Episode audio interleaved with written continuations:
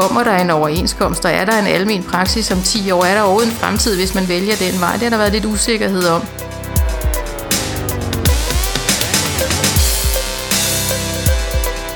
Vi skal passe på, at vi ikke taler nogle områder ned, men at vi i stedet for taler det op.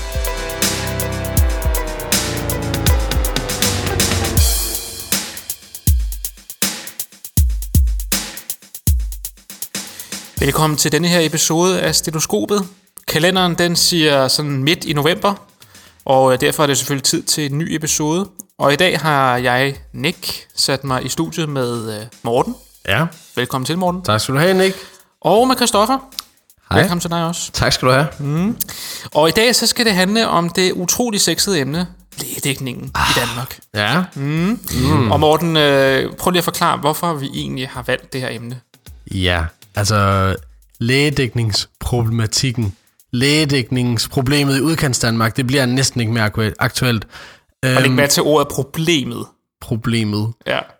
Det er sådan, at inden for det sidste år, der har øh, regionerne, ikke også, som er dem, der ansætter ind på øh, hele, det, hele sundhedsvæsenet, de har været i øh, forhandlinger omkring en ny overenskomst for at prøve at få løst det her problem med, at vi mangler læger i udkantsdanmark. De har siddet og forhandlet med de praktiserende lægers organisation, altså PLO. Mm. Øhm, Og det har været ret langtrukne forhandlinger, som jeg kan huske det. det har været langtrukken, og det har brudt sammen og alt muligt. Eller det var en del af forhandlingerne, overenskomstforhandlingerne. Det har været en del af det, ja. En del af det. Øhm, og øhm, jeg har prøvet at, øh, at kigge lidt på det her. Hvorfor kan det være, at det er så svært at finde ud af? Øh, og jeg har også diskuteret meget med mine venner. Hvorfor er det så svært for lægerne at øh, bosætte sig ude i udkanten? Og hvorfor, øh, hvorfor kan de ikke tage sig sammen og komme derud?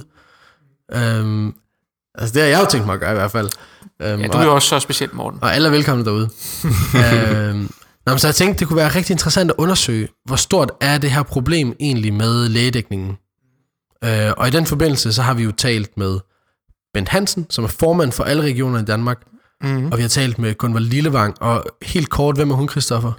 Jamen, jeg har været udtalt med Gunvar, Gunvar Lillevang. Hun øh, er praktiserende læge med klinik i Roskilde. Men udover det, så er hun også øh, medlem af PLO's bestyrelse. PLO, det er de praktiserende lægers fagforening. Der er, har hun siddet og været hovedansvarlig for uddannelse og rekruttering og øh, alt, der har handlet om lægedækning. Øh, og udover det, så er hun også klinisk lektor og har øh, mere end 18 års erfaring inden for øh, forskning i videreuddannelse. Så hun er noget af en kapacitet inden for, for det her. Ja, men øh, inden, vi, øh, inden vi går i gang med det, så synes jeg, at vi skal have et lille, et lille citat, en lille fortælling.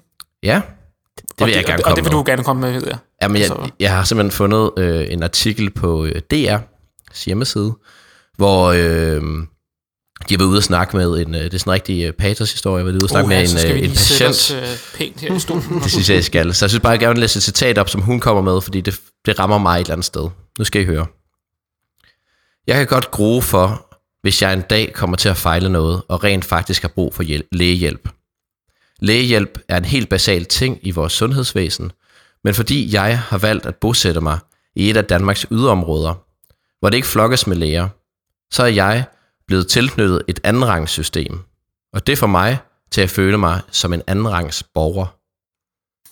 Uha, stærke sager. Shit. Ja, jeg synes, Fra, at det her det er et, øh, et emne, der er virkelig værd at tage op i stetoskopet, fordi at, øh, der er nogle patienter derude, der føler sig øh, berørt på den her måde, og føler sig som andenrangsborgere simpelthen på grund af det. Og det er jo ellers ikke noget, man er vant til i vores lille kongerige her i Danmark. At man skal være andenrangsborger. Altså, så kiggede jeg nærmere på tallene, og jeg har kigget på en øh, rapport, som øh, regeringen nedsatte et udvalg, der ligesom lavede en rapport for at undersøge, hvor stort er det her problem. Mm. Og når man taler om almen praksis, så taler man om, at de har ligesom, de er nummeret til at tage 1600 patienter. Det er deres øvre grænse for, hvor mange patienter de tager. Og der, hvor vi taler om, at problemet er størst, det er Region Nordjylland, hvor de almen praktiserende læger har 1720 patienter i gennemsnit. Mm. Det vil sige, at der, hvor vi synes, problemet er aller, aller værst, der har de almen praktiserende læger 120 patienter for meget. Og det synes jeg ikke lyder særlig voldsomt. Nej, jeg synes heller ikke, det lyder sådan særlig en... Nu skal jeg også tænke på, at altså, den her 1600 øh, patienters grænse per læge, det er jo også en form for maksgrænse. Altså man siger, at kommer der mere end 1600 patienter per læge, så åbner man for et nyt ydernummer, så man kan få flere læger derud, fordi at, så er man for mange patienter. Så at man er ud over det, det er jo faktisk et problem. Altså man skulle helst være under de 1600, sådan som jeg forstår det. Ja. Øh, og måske- derudover, så, så skal jeg også tænke på, at det, er, det er jo en stigning på omkring 150 patienter per læge siden 2009. Okay. Så det er et voksende ja. problem, det her. Okay, ja. Så vi har været under det magiske tal, men nu er vi så kommet over. Ja. Okay, så måske Okay, er der et problem. Du har talt med Gunvar, og øh, Ja. du har spurgt ind til de her tal, ikke også? Eller sådan lidt omkring, hvorfor ser vi den her stigning? Ja, altså øhm, hun har snakket meget om, øh, hvorfor at der er et problem, og der snakker hun øh, om to sådan, hovedoversager til det. Det ene, det er, at vi har svært ved at rekruttere nye øh, unge læger ud til udkants Danmark. Men det andet, som er måske er lidt mere overraskende, det er, at de også er svært ved at fastholde de gamle læger. Ikke bare dem, der skal på pension, men også øh, før det, til før pensionsalderen. Men jeg synes faktisk hellere, jeg vil lade hende øh, fortælle lidt mere om det. Lad os kaste os ud i det. Ja, altså man kan sige overordnet, som jeg ser det, så hvis vi skal have læger nok, så skal vi både holde på dem, vi har, og vi skal rekruttere tilstrækkeligt med nye. Og, og i forhold til at holde på dem, vi har, så øh, er det jo en udfordring, at arbejdet er væsentligt hårdere, end det var engang. Der er rigtig mange præsterende læger, der er stressede, og der er 38 procent af de præsterende læger, der er udbrændte, når man spørger dem. Altså, så, så det er, de arbejder med en meget hård akkord. Der er ikke ret mange, der kun, eller hvad skal man sige, har det ellers normalt højeste tal for, hvor mange patienter man skal have, nemlig 1600. Der er rigtig mange, der har 1700, 1800, 1900 patienter, og samtidig med, at der er flere opgaver per patient, og de er mere komplekse, og man har flere øh, patienter, end, end normtallet egentlig er, så bliver det bare en kæmpe bunke arbejde, som man ligesom er ansvarlig for at sørge for at passe hver dag. Og det gør, at, at fastholdelsen i faget bliver udfordret. Og det er nok også derfor, at vi har set et frafald af de der, hvad skal man kalde dem, midaldrende praktiserende læger, som vi egentlig havde håbet på, blev en 10-20 år længere i faget. Ja, det er altså problematikken omkring at skulle fastholde øhm, læger i de her klinikker ude i udkants Danmark. Hun snakker derudover også om problemer ved at skulle rekruttere nye læger til. Så, så det er fastholdelsesdelen af den, ikke? Og så er der rekrutteringen, hvor at, at man skal have tilstrækkeligt mange til at vælge specialet, almen medicin, og så skal man have tilstrækkeligt mange af dem, der er blevet speciallæger i almen medicin, til at vælge at blive praktiserende læger. Og det har også været en udfordring. De sidste fem år har der været sådan lidt usikkerhed, sådan rent politisk, øh, om der kommer der en overenskomst, og er der en almen praksis om 10 år, er der overhovedet en fremtid, hvis man vælger den vej. Det har der været lidt usikkerhed om øh, hos de unge. Og der kan man sige, at vi har lige fået en ny overenskomst. Det tror jeg er rigtig, rigtig vigtigt i forhold til at sikre det der med, okay, det er da et fag, jeg godt kan vælge fremadrettet. Så hvis vi får folk til at ville vælge det, skal vi så sørge for, at der er uddannelsespladser nok til, at vi får praktiserende læger nok. Okay, men det kan jeg godt forstå. Det er et problem, kan jeg godt se. Men Christoffer, spørger du hen ind til de her helt konkrete tal, jeg talte om tidligere? Ja, jeg synes, du skal lytte her.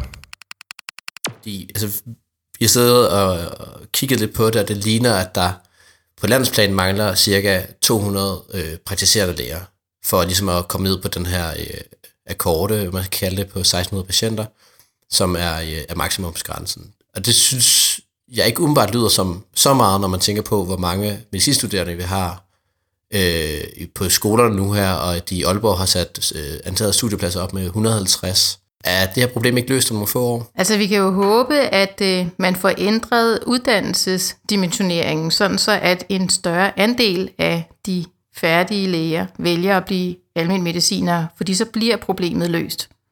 Men, men der skal jo skrues på dimensioneringsplanen for speciallægeuddannelsen for at nå dertil, fordi øh, givet det, jeg sagde. Okay, Christoffer, så hvad er det helt præcist, hun siger her? Jamen det hun siger, det er, at, at der er et problem øh, med lægedækning i Danmark. Det er ikke løst inden for få år, medmindre vi virkelig får, får ændret på nogle ting. Og øh, sådan nogle tiltag, som for eksempel, at man har lavet større optag i Aalborg, kan være med til at løse det, men som hun siger, så øh, bliver man nødt til at ændre nogle andre ting også, for at det ligesom kan have en effekt. For eksempel så skal man ind og ændre på dimensioneringen, det vil sige, at øh, det er jo ikke nok, at man får flere færdige læger fra Aalborg, men de skal også vælge at blive almen praktiserende i det lange løb. Okay, så der skal være flere ledige hoveduddannelsesstillinger også. Ja, altså det er jo en helt række af ting, man skal ændre på. Men Christoffer, den der overenskomst, løser den ikke alle problemer nu? Jeg synes faktisk lige, I skal høre, hvad, øh, hvad Gørtmer har at sige om den. Det må vi jo så bare gøre. Jeg synes, det allervigtigste er, at der er kommet en overenskomst, der viser, at, øh, at samfundet og øh, regionerne og Sundhedsministeriet og hvem det nu ellers er, der deltager i den slags, har lyst til at investere i almen praksis. Fordi den tvivl, de unge har haft om det, har jo været antirekrutterende i en årrække. Nu kommer der en overenskomst, der viser, ja, vi vil gerne almen praksis, og den er her også i fremtiden. Det kan I roligt gå i gang med. Det tror jeg er det allervigtigste. Så summa summarum, hvis jeg lige skal øh, oprise, hvad øh, der gør, at vi har et problem i Danmark, så ifølge Gunnar Lillevang, så er det altså, at vi har øh, svært ved at fastholde de læger, som allerede er derude. Øh, de smutter, inden de bliver pensioneret, og det skyldes hovedsageligt, at de er udbrændte, og det er der flere årsager til. Det er, fordi de har for mange patienter. De er altså ud, langt, et godt stykke ud over den her 1600-grænse. Patienterne er også tungere, end de for eksempel er i byerne. Øhm, så, øh, så det er sådan nogle af de ting, der er lidt svært ved det, så måske også mange nogle goder, det skal jeg ikke kunne sige. Mm, mm. Derudover så er det rekrutteringsdelen, og der er det meget øh, uddannelsen måske, øh, som, som skal laves om på ifølge hende, at man skal have flere igennem, øh, Igennem, det, øh, øh, det almen almen, almen praksis, eller igennem det hoveduddannelses, hoveduddannelsessystem, der mm. ender ud i almen praksis. Det lyder meget fornuftigt, men øh, der er jo ikke så mange løsninger involveret i det, der vi har hørt indtil videre. Så øh, jeg tænker, at vi skal videre til det punkt i programmet, hvor vi skal snakke løsninger på lægedækningsproblemet. Mm. Og øh, der er jo især en løsning, som øh, plejer at få sindene i k, og det er tvang. Jeg tror ikke på tvang. Hov, hvem var det? Jamen det øh, var simpelthen Ben Hansen, formand for de danske regioner. Øhm, vi har sendt vores øh, gonzo-journalist Sigurd ind i regionerne, og han har igennem de sidste fire år oparbejdet øh, en lille mindre karriere, og så derudover også tillid nok til, at han til sidst kunne få adgang til at tale direkte med Ben Hansen. Og det er ham, vi hører her. Og han er jo som sagt, øh, som han siger her, imod tvang. Og det tror jeg, der er, jo, der er mange øh, sådan læger og andre sundhedsfaglige personer, som, som er ret glade for. Men hvis regionens formand ikke går ind for tvang, så kasserer vi tvang. Så gør jeg heller ikke. Nej, Det er godt, Morten. Godt, vi har fået så det vi ikke øh, gå videre til nogle andre løsninger, altså. Det kan ikke være svaret. Så den næste løsning, vi skal kigge på, hvad er det, Christoffer? Jamen altså en anden øh, løsning, som ofte bliver på, bragt på banen i sådan nogle diskussioner her, det er økonomi. Skal vi bare give lærerne en masse penge øh, for at flytte ud i udkants Danmark, og så mm. løser vi hele problemet. Bum. Det sagde Ben Hansen faktisk noget om. Ja, så der er ingen tvivl om, at øh, vi ser selvfølgelig gerne, at, at, at der også kommer i den aftale, vi forhåbentlig laver med, med PLO rimelig hurtigt, at der også der er en lille gulderod øh, ja. øh, for at, at, at præmiere det og, og bevæge sig væk fra universitetsbyerne. Og det var så Bens Hansens ord omkring øh, den økonomiske gulderod og muligheden for det. Øh, det skal lige siges, at interviewet her er jo lavet før, at der blev indgået den her overenskomst med PLO. Så Morten, øh, kom der noget øh, økonomisk gulderod med den? Jeg har været inde og kigge på hovedtrækken inde på PLO's hjemmeside omkring, hvordan de præsenterer det. Det ser ud som, at de har øget det samlede økonomiske, den samlede økonomiske ramme med 660 millioner, som blev sat af ekstra. Og 60 af de millioner, altså så cirka 10% af de penge, der er blevet sat af, de er blevet sat af til, øhm, man kalder det for en differentieret basishonorering. Og det betyder egentlig bare, at nogle af pengene, de skal bruges til at honorere de læger, der har de tungeste patienter. Det er 60% af de her 60 millioner, og de resterende 40%, de skal fordeles til de læger, der er ude i de, øh, i de områder, der er truet af en lav lægedækning. Så faktisk så er der blevet sat nogle penge af til at øh, belønne de læger, der nedsætter sig og bliver boende i, de, øh, i udkants Danmark. Ja. Så det er altså interessant, altså, så man, man regner lidt med, at det kan være en del af løsningen. Øhm, Ja. Jeg spurgte jo faktisk Gunvar øh, fra PLO, øh, om hun mente, at økonomi, økonomisk incitament kunne være en del af løsningen. Det synes jeg lige skal høre. Når vi spørger de unge almindelige mediciner, dem der har valgt specialet og som er i vej, på vej i speciallægeuddannelsen, så er det primært deres arbejdsliv, deres arbejdsvilkår, deres øh, familieliv og det, man kalder work-life balance. Det er ligesom de ting, der er de vigtigste i forhold til, hvor de kunne drømme om at blive praktiserende læger.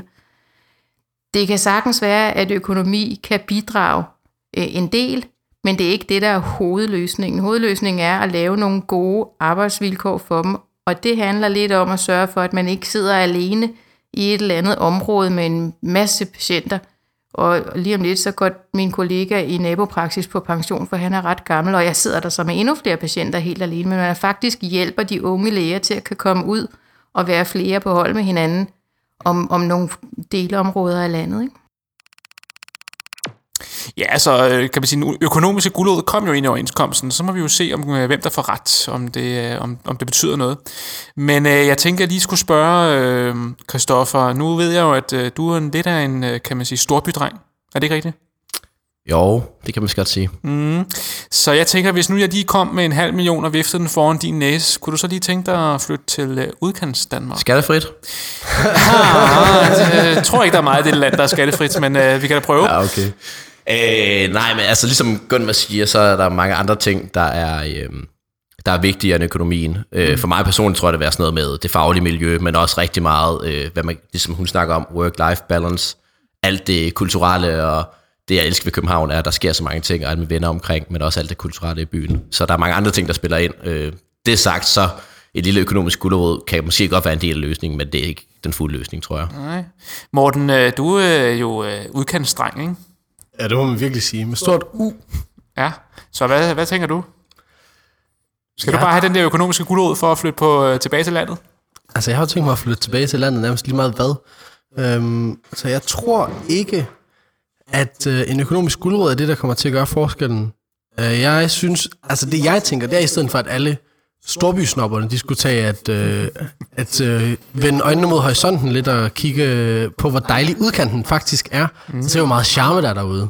Ja, ja. Så øh, og det tænker jeg næsten er det næste, vi skal til. Så må I skulle, altså, så bliver I nødt til at vise mig, hvorfor udkanten er så lækker, som I påstår. Jamen, øh, skal vi så ikke gøre det?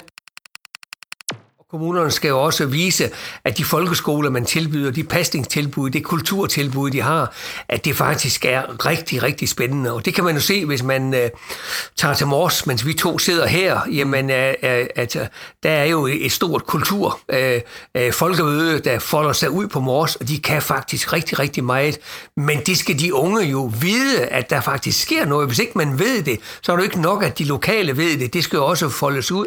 Så dermed det og, og Så ifølge Ben skal man simpelthen bare ud til øh, de unge mennesker og fortælle om, hvor fede byerne allerede er. Så øh, du har fuldstændig ret, Morten. Det, øh, det er det, jeg prøver på at gøre hver eneste dag, skulle du vide. ja, men øh, når vi snakker om den her form for øh, city branding, så har jeg faktisk også været at kigge på noget lidt sjovt, fordi at, øh, okay. at øh, byerne, de her små byer, de gør jo meget for at lokke folk til, ikke bare læger, men også øh, folk, der skal ud og bo der. Mm-hmm. Øh, og der bliver brugt rigtig mange penge på det. Jeg ved, at øh, i Randers gjorde man for to år siden, 2015, der brugte man 3 millioner kroner på at skulle lave city branding mm. i Randers. Hvad var det for noget city branding? Det Jamen, øh, de øh, fik øh, fuld udbytte for deres penge, kan man sige, øh, med det fine slogan, Randers, lidt Randersledes. Kæft, det er ærgerligt, Randersledes. ja, det er da smukt. Ej, hvor er det ærgerligt, jeg ikke var konsulent på det der, ja. så jeg fik de 3 millioner Ej, det, kroner der. Det kunne du ikke have fundet på.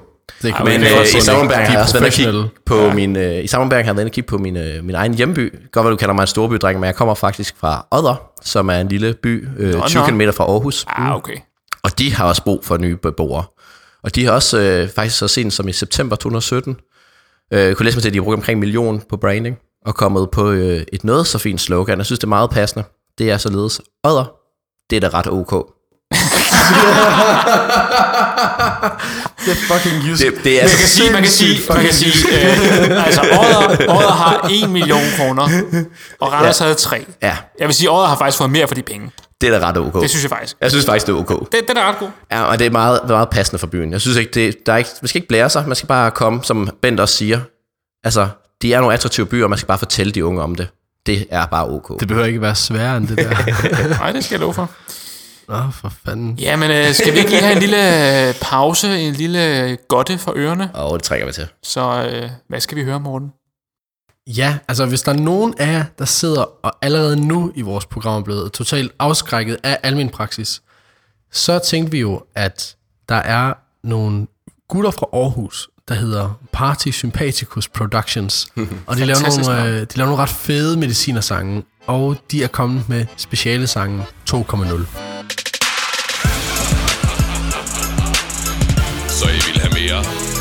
Party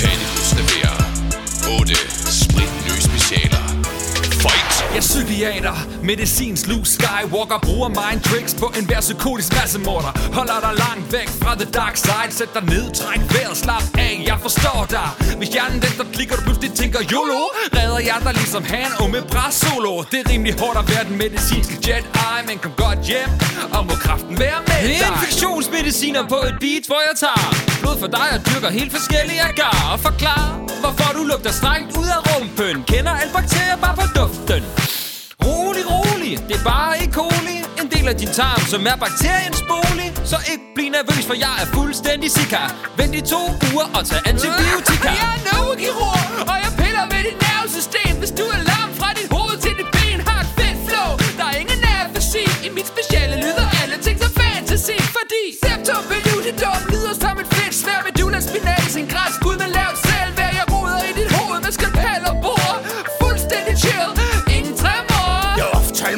jeg kan rigtig godt lide øjenkontakt. Katarakt, gror stær, jeg tak. Giver dig klar syn. Åh, du bliver svimmel for forskellen er som et lyn fra en klar himmel. Jeg ser mig selv som lidt af en frelser. Jeg udfører mirakler, når dit øje er blevet træls. Så kurerer snilt, skriver syn og presbyopsier Jeg specialer det svar på en messias. Det var en krig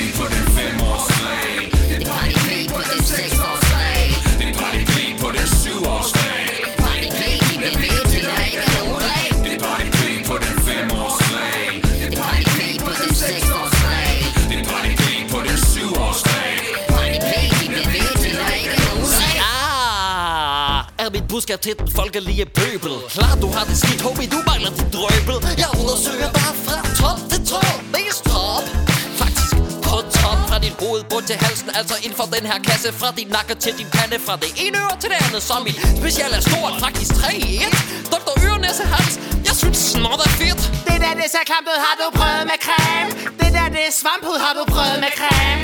Det der, det er en vorte, den klarer vi med frost. Sund kost, og så lidt mere creme. Dermatologi er et almindeligt speciale. Det handler om hud, det har vi alle. Og hvis du ikke har, kan vi klare det med salve. Ikke brug hele tuben, bare brug det halve. Har du knas i hoften, så ringer du til mig Har du tør hud ofte, så ringer du til mig Hvis du har tabt pusten, så ringer du til mig Hvis du vil leve til du bliver tusind mig, for jeg er MCG og jeg behandler med Viagra. Og diverse opiater til din matte og din patter for 70 år. Det er jo ingen alder ude på dansegulvet, ryst de baller. Mm, for jeg er kirurg, men vil hellere være murer En menneskesneker, der elsker som at skruer Har ben i næsen og rent mal i posen. Bliv høj af at hjælpe dig arm skulle josen. Jeg er medicinens all-time big time bowler. Kom her, lad mig justere dine knogler. Ellers øver jeg mig på at leve i Nå nej, den er bare for skud Hey sviske. Så er det speciale dag. Alle de veninder har forsket. Og det laver slet ikke nok frivilligt arbejde. Du når aldrig at blive overlæge som 35-årig. Taber fjes. Okay, homegirl. Op med hende. Folk griner altså ikke af dit CV. Og der er jo ingen normale mennesker, der når at have fire levekarieter. Bare rolig. Party Sympaticus er her for dig. Og du har travlt. Du har travlt Du skal vælge speciale Du har travlt Du skal vælge Og således øh, et øh, skud ud til øh, Party Sympathicus med specialsangen 2.0. Således øh, opmuntret, så er vi tilbage igen til lægedækningssagen. Og Morten, jeg har, tror lige, vi har behov for en lille opsummering. Yes. Vi sidder jo og er i gang med at diskutere løsninger til lægedækningen. Og øhm, indtil videre så har vi været igennem tvang. Det var øh, fuldstændig udelukket af Ben. Hansen. Så har vi været igennem økonomi. Det er der hverken PLO eller regionerne, som tror særlig meget på, selvom det er blevet en del af den nye overenskomst. Så nu prøver de det af. Og så har de talt om charme i udkants Danmark. Mm. Og det er måske det aller, aller, aller vigtigste, når vi skal have gjort noget ved lægedækning i udkanten. Ja. Men det er jo sådan, at den her nye overenskomst, som er kommet, der i ligger der nogle øh, løsningsforslag, som man håber kan være med til at afhjælpe lægedækningsproblematikken. Jeg spurgte Gunvar øh, direkte ind til, hvilke muligheder der ligger i overenskomsten. Ja, altså jeg tænker, nogle af de ting, der blev anvist fra lægedækningsudvalget, noget med, hvordan man kan ansætte øh, læger i praksis, og man kan, man kan have lidt nemmere flere ydernumre øh, og tage ansvaret for at have nogle andre læger ansat, hvis der er nogen, der ikke lige er frisk på at investere selv men at de heller vil være ansat. Der bliver løsnet nogle bånd og lavet nogle forhold, der gør, at det er lidt nemmere for, øh, for praktiserende læger og have ansatte læger, og, og, og det giver alt i alt større muligheder for, at det er almen praksis, der kan tage medansvar for at løse lægemanglen. Det Gunvar snakker om her, øh, det er, at der i nye overenskomst er blevet ændret sådan, at der før i tiden har været en regel om, at øh, man maksimalt må ansætte halvdelen af det antal læger, som øh, udgør den samlede lægekapacitet. Det vil altså sige, at den regel er blevet fjernet. Kort sagt vil det altså sige, at øh, en praktiserende læge ikke må ansætte flere læger, og der ikke er nogen øvre kapacitet, øh, hvad hedder det, begrænsning for, hvor mange læger, øh, der må ansættes ved siden af. Derfor bliver det altså lidt lettere at komme til udkanten og bare blive ansat i en klinik, man ikke nødvendigvis selv ejer. Så hvis man gerne vil flytte til udkants Danmark og prøve det af, så behøver man ikke tage et lån på 3 millioner for at kunne åbne en praksis. Man kan i stedet for bare blive ansat af en anden allerede eksisterende praksis meget nemmere. Okay. Øhm, Bent han talte også om, at øh, i de her forhandlinger, der har det været enormt vigtigt at ligesom arbejde med den her fleksibilitet. Prøve at gøre det nemmere, at folk kan komme ud og få smag på det, og i virkeligheden, det skal være nemmere at fortryde at flytte ud. Men jeg tror, det afgørende, det er, at, øh, at øh, man skaber nogle øh, rammer, at de kommende praktiserende læger også synes, det er fagligt attraktivt at være der. At man fortsætter tankegangen med at, at stille nogle fysiske rammer til rådighed fra regionens, det kan også være fra kommunernes side, sådan at man ikke starter med at skal forgælde sig og binde sig til nogle store faste udgifter, mm. og så sige, ah, det, hvis jeg nu ikke falder til her, øh, i Thy, eller hvor det nu er hen, øh, jamen så har jeg lige bundet mig til 5 millioner, eller hvad tallet nu er, mm. i, i en bolig og i min praksis osv., kan jeg nu komme af med det. Det tror jeg faktisk er en barriere, og der skal vi jo som offentlige myndigheder være med til at løfte det væk og sige, jamen vi etablerer de der rammer, og så kan I lege jer ind, og det vil sige, at så er I maks bundet for et halvt år, og så kan I komme fri igen, hvis, det, hvis ikke det lykkes. Altså, vi skal passe på, at vi ikke taler nogle områder ned, mm. men at vi i stedet for taler det op, og, øh, og, og prøver at lytte til hinanden og sige, og hvad er det, der skal til, for du synes, at det er. Og der er det ofte øh, myter og ukendskab til, hvad der er for nogle muligheder, der er i de der mindre provinsbyer, i de der landområder, for der er faktisk nogle boligmiljøer, bosætningsmiljøer, nogle muligheder for at, at bo anderledes, øh, mere bæredygtigt og med andre kvaliteter, som jeg tror, vi skal også som arbejdsgiver, også som os, der har med til at lægge nogle rammer for sundhedsområdet, mm. det skal vi også være bedre til at, at tale op og vise, jamen her kan I se hele viften, hele pakken. Var det ikke noget at prøve? Og så kan det godt ske om to år, I siger, nej, vi vil godt noget andet. Jamen, så er det i hvert fald på et oplyst grundlag, men vælger anderledes. Altså det her med at, at gøre det lettere at, at ansætte og sådan noget, det tiltaler virkelig, øh, det er meget sådan omstillingsberettet moderne samfund, vi lever i. Jeg tror, det tiltaler mange unge, at de har ligesom mulighed for at komme ud og prøve tingene af, og ikke øh, nødvendigvis pøsse bo, bo i koldemorden resten af deres liv. Ja, altså man kan ligesom sige, de sagde, at det skulle være nemmere at ansætte andre læger, det skal være nemmere at fortryde at flytte ud, og det skal være nemmere at drive en praksis, hvis man er derude. Ja, man kan sige, at mange af de elementer, som du nævner der, jamen dem har man jo sådan set allerede fundet en løsning, kan vi kalde lidt på, i forhold til sådan nogle regionsklinikker.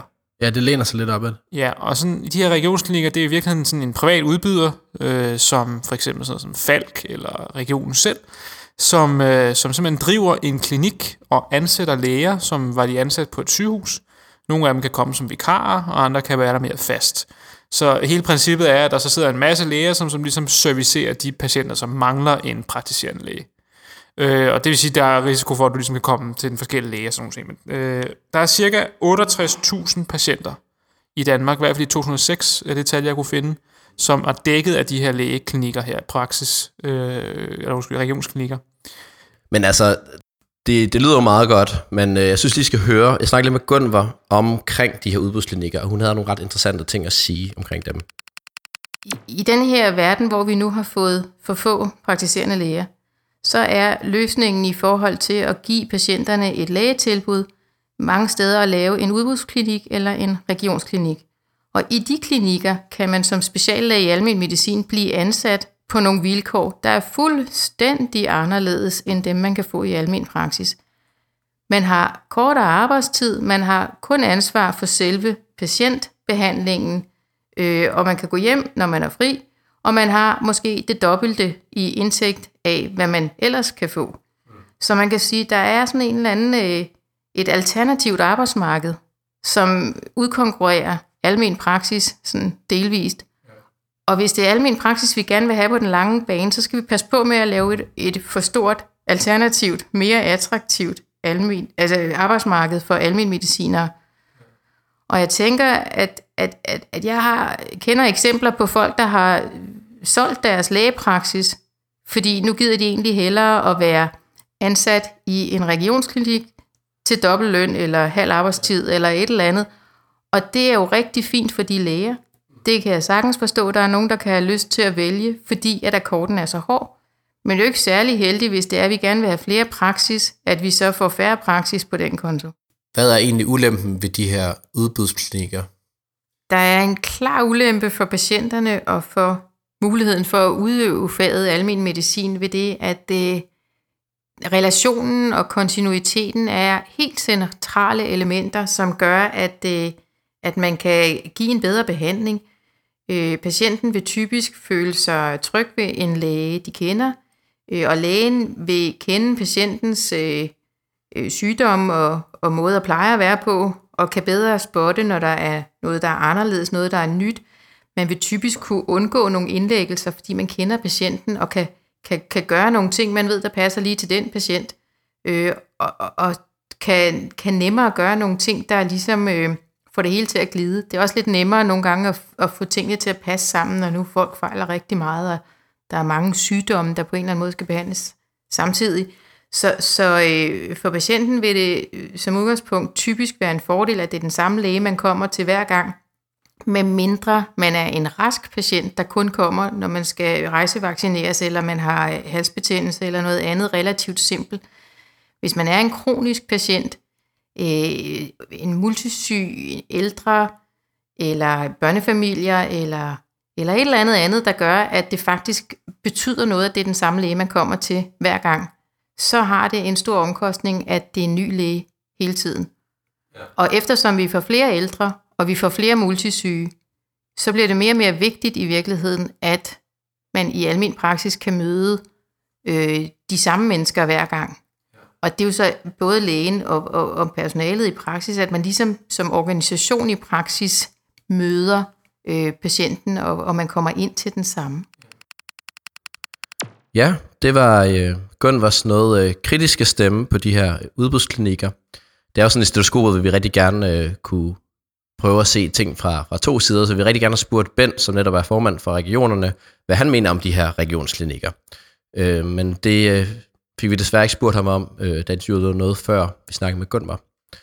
Men altså, Morten... Øh... Ja, jeg har fundet en artikel frem, som Ben Hansen har skrevet om det her, og det tænker jeg, det kan lidt være vores øh, nødløsning.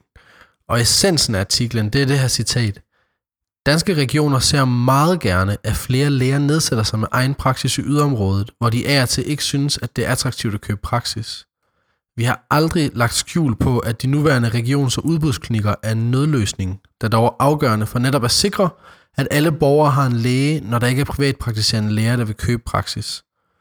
Så Gunvor kan godt komme og sige, at de her regionsklinikker udhuler hele essensen af almen praksis, og det her med, at du skal have familielægen. Men i virkeligheden, så tænker jeg, at essensen af almen praksis, det er, at der er en tilgængelig læge for patienten. Så er det optimalt, hvis det er en familie, læge, der kan følge igennem mange år, og jeg synes, det er en god idé, at vi prøver på at øh, sætte nogle rammer op og lovgive på en måde, der øger sandsynligheden for, at læger har lyst til at være familielæge. Men udbudsklinikkerne er måske en nødvendig nødløsning, når det er svært at få lægerne til at flytte til udkanten. Ja. ja, det man skal passe på med her jo, som, som Gunnar måske også kommer ind på, er, at, øh, at de her udbudsklinikker, i stedet for at være en del af løsningen, måske faktisk bliver en del af problemet, fordi at lægerne så netop vælger at måske at sælge deres praksis for at, at blive ansat i en udbudsklinik i stedet for. Det kan man jo diskutere. Ja, det er virkelig det er en svær diskussion at tage, ikke også? Ja, altså, øh, det må lytteren derude måske selv sidde og tænke lidt over. Ja. Men, øh, men jeg har tænkt på noget andet, og det er, at øh, i starten af programmet, så hørte vi, øh, hvad Gunvor ligesom mente var årsagen til, at vi har det her lægedækningsproblem i Danmark. Mm. Og en af tingene var det her med rekruttering af unge læger til at komme ud til udkants Danmark, og hvordan vi ligesom skulle prime de unge studerende til at ville være praktiserende læger i udkants Danmark. For eksempel Aalborg har et øh, curriculum, hvor at de medicinstuderende er lidt mere i almen praksis end de andre universiteter. Og det tyder på, at der er flere i Aalborg, der får lyst til at blive praktiserende læger. Så på en eller anden måde, så er det en, en, et curriculum, der inviterer til at vælge almen praksis i lidt højere grad end de andre universiteter. Det er jo en god udvikling, det kan vi jo kigge på, hvad er det, der virker, og så kan vi prøve at se, om vi kan bruge det til noget i resten af landet. Så tænker jeg helt optimistisk på, at når vi får flere til at have almen praksis i KBU, så vil det, tror jeg, helt sikkert virke rekrutterende. Vi har noget forskning, der viser, at det er et afgørende element for en del af dem, der har valgt almen medicin, at de lige præcis oplevede almen praksis i KBU, og før KBU havde de slet ikke tænkt sig at blive praktiserende læger, men i KBU fik de øjnene op for, at det var det, de skulle. Og det skal alle jo have muligheden for at møde, tænker jeg, samtidig med, at rent samarbejdsmæssigt i sundhedsvæsenet, så er det jo også virkelig meningsfyldt, at alle ved, hvad sker der i primærsektoren, hvad sker der i sekundærsektoren. Så det, det giver rigtig god mening på begge de fronter. Og så tænker jeg, at uddannelsesmæssigt, altså dimensioneringsmæssigt, så mangler der at blive skruet ordentligt op for antallet af øh, pladser til almen medicin, hvis vi skal nå at løse det her problem, inden der er gået rigtig mange år. Fordi den øh, øgning, der godt nok er sket i år, den er ikke tilstrækkelig til, hvad der skal til. Nej, hvor meget skal der til? Altså, der er lige lavet en ny dimensioneringsplan her i år, og der har vi sidder og regnet ud, at som minimum burde man øge antallet af almindelige medicinske uddannelsesstillinger med 120. Og man har valgt at øge med 18. Og 18 er selvfølgelig en øgning, og det er også det speciale, der er øget mest, for der er ikke ændret ret meget dimensioneringen mellem specialerne. Men 18 er bare meget langt fra mindst 120. Øh, og, og det gør, at øh, man er nødt til at have nogle noget højere ambitioner næste gang, for hvis ikke at vi går i gang med at få uddannet næste gang, så ender det med, at mængden af ældre læger, dem der skal uddanne de nye, de så er gået på pension. Så det haster lidt med at få skruet op for det der.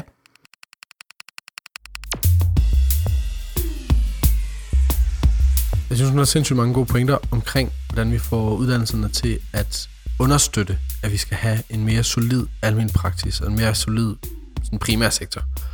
Nick, du er jo den er længst på studiet. Du er på 12. semester, og i hvert det fald på Københavns Uni, der kører vi almen praksis på 12. og sidste semester uddannelsen. Så vil du ikke prøve at sige, nu har du været hele møllen igennem, hvor meget har du mødt almen praksis i løbet af din uddannelse? Hvad for nogle oplevelser har du haft? Jamen altså, det er jo sådan, at på Københavns Universitet, der øh, har man jo øh, noget, der kunne ligne almen praksis på første semester. Det, Ja. ja. der hedder tidlig patientkontakt. Ja, det er jo super.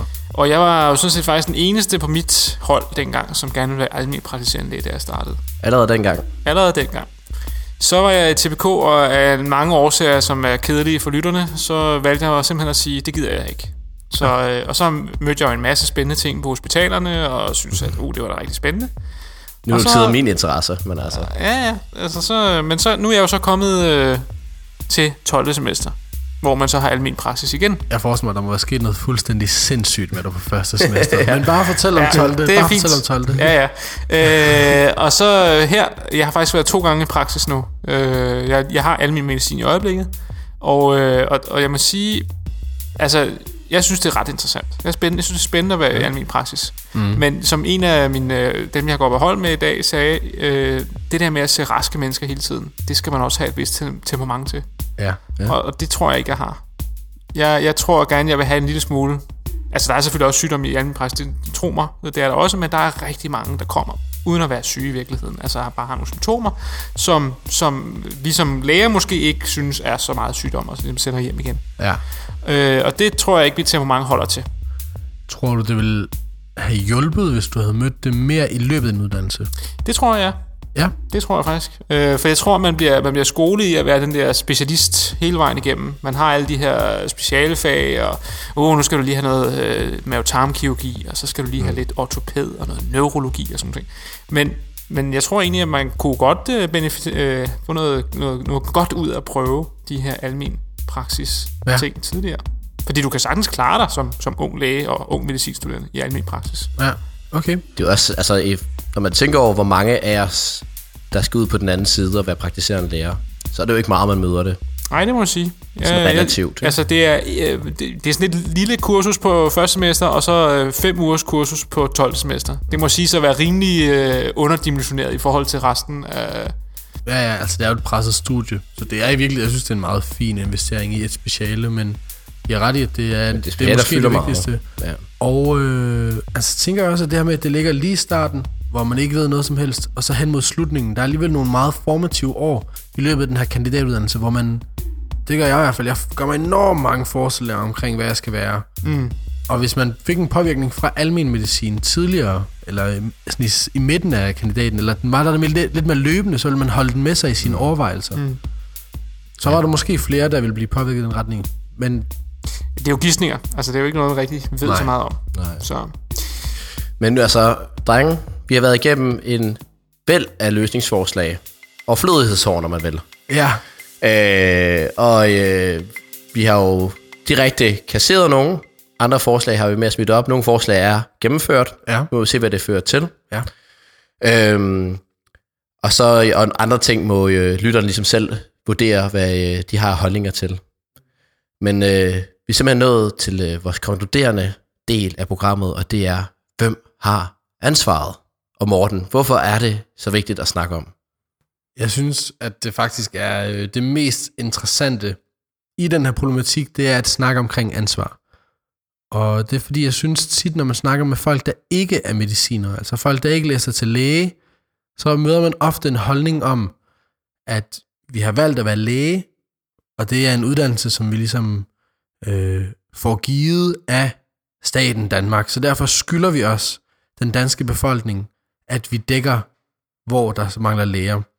Og jeg kan godt lidt følge det. Altså, jeg er jo også ideologisk langt hen ad vejen. Øhm, så jeg kan godt lide tanken om, at vi uddanner os til vores land, og vi skal ud og sådan sørge for, at alle folk kan få en færre lægedækning. Og det er faktisk lidt af vores ansvar, at der ikke er lige så stort skæld mellem, om du bor i byen, eller om du bor på landet. Men øh, altså, jeg synes, det, jeg synes, det er meget prisværdigt, at man har den holdning. Jeg er ikke enig, må jeg indrømme. Jamen altså, skal man så sige, at øh, jurister og lignende også skal gøre det?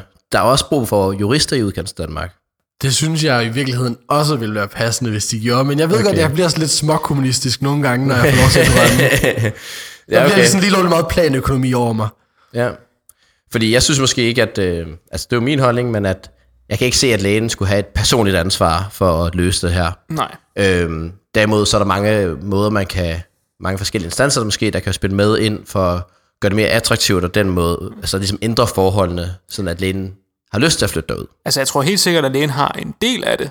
Men om det er dem, der ligesom skal bære hele læsset, det synes jeg måske ikke er helt i orden. Jeg elsker, når du bare bliver den moderate. Mm. Og den Det er, jo, det er jo også den, øh, det er den øh, rolle, jeg har indtaget i dette studie. Jamen, det, det klæder dig. Det klæder. Men øh, at det her bygger også lidt på øh, en diskussion, Morten, som vi to har haft flere gange. Ja. Øhm, og også før i dag. Øhm, og derfor valgte jeg faktisk også at stille spørgsmålet til øh, Gunvar Lillevang, for at høre, om hun måske havde en holdning til det. Fedt.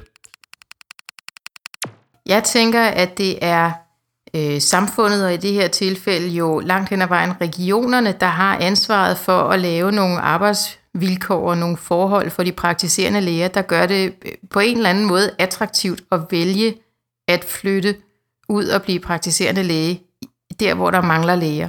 Nogle gange er det ikke at flytte ud, fordi det er også tæt på de store byer, men der er lægedækningstruede områder, lidt hist og lidt pist. Øhm, så, så jeg tænker, at, at ansvaret ligger både formelt, men også langt hen ad vejen øh, sådan reelt hos regionerne. Så ligger det selvfølgelig også hos lægerne. At vi kan jo ikke alle sammen have en forventning om, at vi kan være læge på Østerbrogade, og det har vi nok heller ikke lyst til. Men, men lige nu er forholdene sådan, så at der er, eller har i en årrække været en række ulemper ved at melde sig til at være læge langt væk, fordi man kunne risikere at sidde med, med måske mere end 2.000 patienter helt alene, og man har ikke særlig god opbakning af de praktiserende speciallæger, fordi de bor næsten alle sammen inde i de store byer. og, og der er langt til sygehuset, så, så arbejdet er tungere, der er flere patienter. Patienterne er mere syge, for det er de jo også. Hvis man kigger på, på Lolland, der er et område, hvor der mangler patienter, så er det en, en befolkning, der er mere syg end, end i nogle andre dele af landet. Så man kan sige, der har været nogle vilkår, der gjorde, at det var ekstra hårdt at sætte sig der, hvor vi så også nu mangler læger. Og det er jo lidt åndssvagt, så må man måske lige gå ind og regulere nogle ting, så at der er nogle attraktive vilkår. For eksempel, at man kan få lov at have delepraksis, eller færre patienter per læge, eller nogle andre af de ting, der er vigtige for de unge læger. Og det er langt hen ad vejen regionerne, der har ansvaret for det. Og så har vi som læger jo ansvaret for at fortælle regionerne, hvad det er, der skal til at hjælpe med at finde løsninger. Så jeg synes, PLO og, og regionerne i fællesskab ude i, ude i de fem regioner skal jo samarbejde om at, at få løst problemet. Og så har Sundhedsstyrelsen et ansvar for at sørge for, at der er læger nok, for det er dem, der sidder med dimensioneringsopgaven. Og det er der, hvor jeg synes, at det største øh, problem lige nu er, at speciallægeuddannelsens dimensionering, den er simpelthen ikke øh, god nok i forhold til at få løst manglen på praktiserende læger. Især fordi, at vi bliver ikke ved med at kan have et normtal på 1600, fordi at opgaven ændrer sig, den bliver større, den bliver mere kompleks. Så Gunvors svar på vores lille diskussion her er altså, at, at ansvaret ikke er alene personligt på lægen, men på en måde femdelt. Øh, hun snakker dels om, at universiteterne har et ansvar i forhold til, at man skal møde almindelig praktisk tidligere prægraduat. Så har Sundhedsstyrelsen ansvar i forhold til at dimensionere korrekt, så vi får flere øh, ud i almindelig praksis senere hen.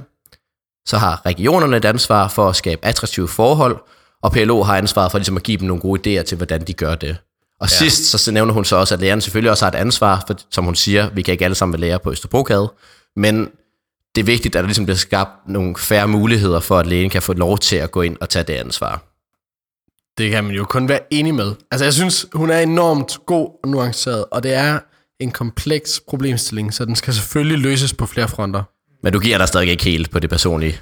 Jeg synes stadigvæk, at det personlige er ret vigtigt. Altså, det, må vi ikke, det synes jeg ikke, man må glemme som læge, at det er ikke en fuldstændig normal uddannelse, synes jeg. Men altså, Den her diskussion kan vi tage efter, vi øh, lukker ned. Men Ja. det er jo sådan, at, øh, at vi to øh, vi var lidt i, øh, i uenighed om, hvad vi skulle slutte det her program af med. ja. Øh, så vi slog, øh, vi øh, kastede mønt i luften og så, om den landede på plat eller krone, og øh, plat blev det. Så øh, Morten, du får desværre, øh, eller ja, du får lov til at vælge, hvad vi skal høre som det sidste klip. ja. Så hvad har du besluttet dig for? Jamen, det citat, der var på spil på platsiden, det er en afsluttende kommentar fra Ben Hansen, hvor jeg synes, han øh, svinger sig lidt op i nogle øh, luftlag, som, øh, som klæder ham, og hvor han fyrer lidt op under det her, hvorvidt Altså, om du, vi læger glemmer lidt, at vi faktisk, øh, vi har, der er noget personligt ansvar i det at være læge. og, og du har kun valgt det, fordi du er enig med ham. Jeg er ret enig med Bent Hansen, også lidt for at irritere Christoffer. Okay. Det var så denne episode af Stetoskopet, som altså kom til at handle om lægedækning i Danmark. Næste gang, at vi er tilbage, det er den 1. december. Indtil da, så må I meget gerne gå ind på vores Facebook-side og like den. Og selvfølgelig også gerne øh, lige abonnere på vores feed inde i iTunes, eller hvor I nu får vores podcast fra. Og også gerne give os en anmeldelse og en stjernerating. Indtil vi høres ved igen, jamen så må vi jo så nøjes med Mortens Bent Hansen-klip. Ja, tak for nu alle sammen. Ja, tak for i dag. Du afgiver lægeløftet. I lægeløftet, det, der ligger faktisk også nogle forpligtelser. Mm. Øh, og de forpligtelser kan man jo godt tage en drøftelse med Yngre Lægers organisation og med øh, de lægestuderendes organisation og sige, jamen, har I i grunden i tale sat det, at når man er læge, jamen, så, så, øh, øh, så er det ikke bare en, en uddannelse for ens egen skyld. Det er også en uddannelse i forhold til at gøre en forskel for borgerne. Og den forskel, jamen den rækker også over til, øh, at, at borgerne bor forskellige steder. Og kan vi lige få de ting til at gå op i en større enhed, øh, øh og, på det, og, og samtidig vise, at, øh, at, at hele Danmark faktisk er attraktivt. Og man kan faktisk godt, selvom man bosætter sig på Lolland Falster, kan man faktisk godt tage et teater i København, hvis man gerne vil det. Længere er der ikke.